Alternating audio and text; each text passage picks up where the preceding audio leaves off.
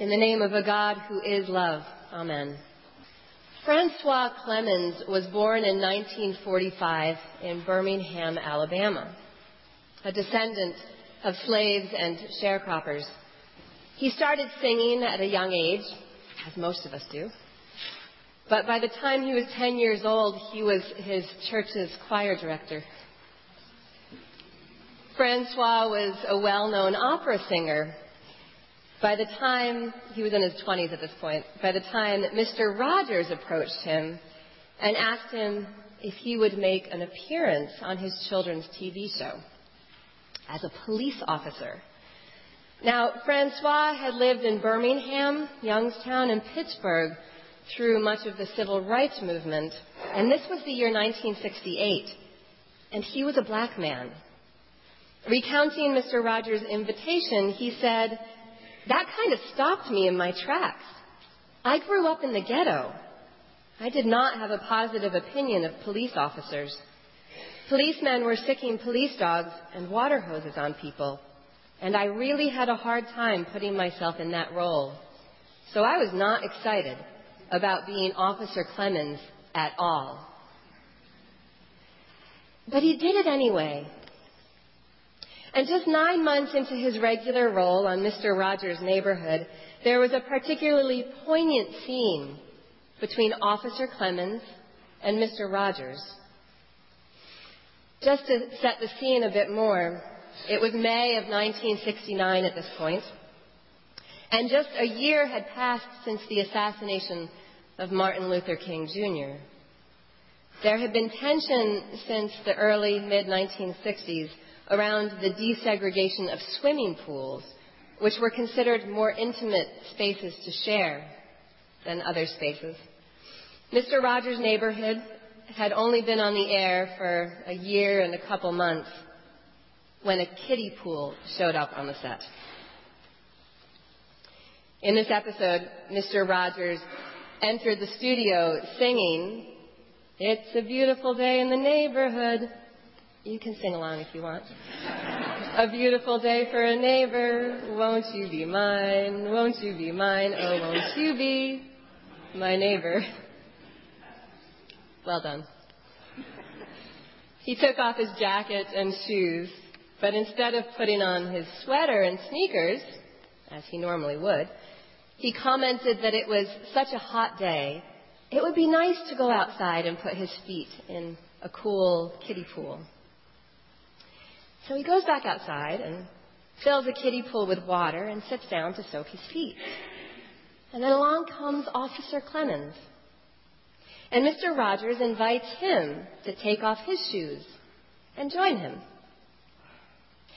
Once both men are sitting together, cooling their feet in the water, the camera takes a lengthy shot at their feet, light and dark, side by side in the water. Tension around sharing space, particularly water, between the races was still very ripe.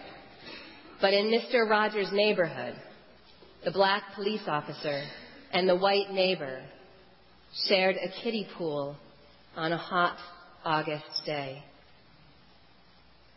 Francois chose courageous love by portraying the best of what it was to be a neighborhood police officer, even though that did not align with his experience. I think to some degree, he reconciled the image of the police for black children and white police officers alike. Fred Rogers chose courageous love by being willing to shock and probably anger some of the grown ups in order to teach the children what the kingdom of God looks like sitting around a kiddie pool on a hot day in the neighborhood. In today's gospel, Jesus tells the multitude who have gathered to hear him preach on the mountainside to choose courageous love.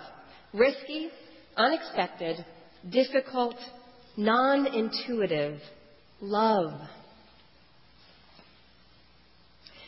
Jesus said, You have heard that it was said, an eye for an eye and a tooth for a tooth. But I say to you, do not resist an evildoer. Do not resist evil. Surprise it. Dissolve it with love. Jesus said, If anyone strikes you on the right cheek, turn the other also. And if anyone wants to sue you and take your coat, give your cloak as well.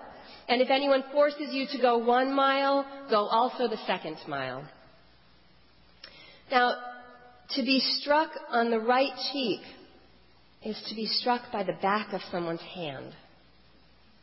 A demeaning blow. To turn the cheek is to invite that person to fight you as an equal with his fist and not the back of his hand. In Roman times, it was shameful to cast your eyes upon someone's nakedness. So if your outer coat were to be taken from you in court, and you also gave your inner robe, your only other garment, your resulting nakedness would shame not you, it would shame the unjust court. And walking more than a mile as an indentured servant broke Roman law and incriminated the soldier who demanded your service. And so Jesus may have been teaching subversive nonviolence to the oppressed Jews who were living under a Roman regime. Or he may simply have been saying, stop the evil by surprising it with love, with generosity, with a show of your own humanity and theirs. Love dissolves hate. And love wins when we engage it and not its opposite. The last line of our gospel tells us to be perfect as God is perfect. Right. I want to propose that that translation is lacking some dimension. The word translated as perfect is telos, which also means completion or to reach an intended goal. Be complete as God is complete. Lean into God's intended goals for us. To be perfect, then, is simply to embody the love that God made when God made you. We are perfect when we live into the love by which God made us. And by us, I mean every single human being who was ever born. Because of the words of Christ, because of my lived experience of God, and because of what I have seen in the lives and actions of the most courageous of my fellow humans, I have come to believe that God's intention, intended goals for us, have to do with us being unified in heart and dignity, unified in care and kindness, and unified in our mutual concern for each and every one of us regardless of our many differences and identities. To love courageously is to expose the things that are done by ourselves and by others that stand in the way of that complete love. And because of the fact that many of the things that stand in the way of love are deeply ingrained in our history, our social norms, and our personal habits, we have to look closely for them all the time. We have to look for them where we hope not to find them in ourselves and in the people who we most easily support and agree with. Because that is where we have the most leverage for making change and bringing love back when it has gone missing. And when we find walls that keep us from the perfect completeness of our nature as God's vessels of love on earth, we reveal them. It takes courage. We reveal them and we do something to heal from them. We turn the cheek to regain equality when it is lost. We cast light on the sin of greed when the wealthy have taken too much from the poor. We walk beyond our exhaustion to reveal injustice. We, like Mr. Rogers, scorn hateful social norms in the public eye with a smile on our faces and a song about neighborliness on our lips.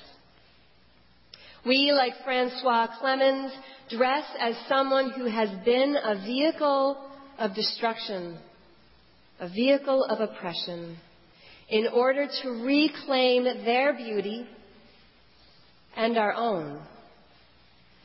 We choose difficult acts of love every day because, as it says in our collect today, Jesus taught us that without love, whatever we do is nothing. Without love, whatever we do is worth nothing. What will it look like for you if you increase the love by which you walk this life in some humble, courageous, incremental, or extravagant way? Let's all lean in that direction together today and see where God's love takes us. Amen.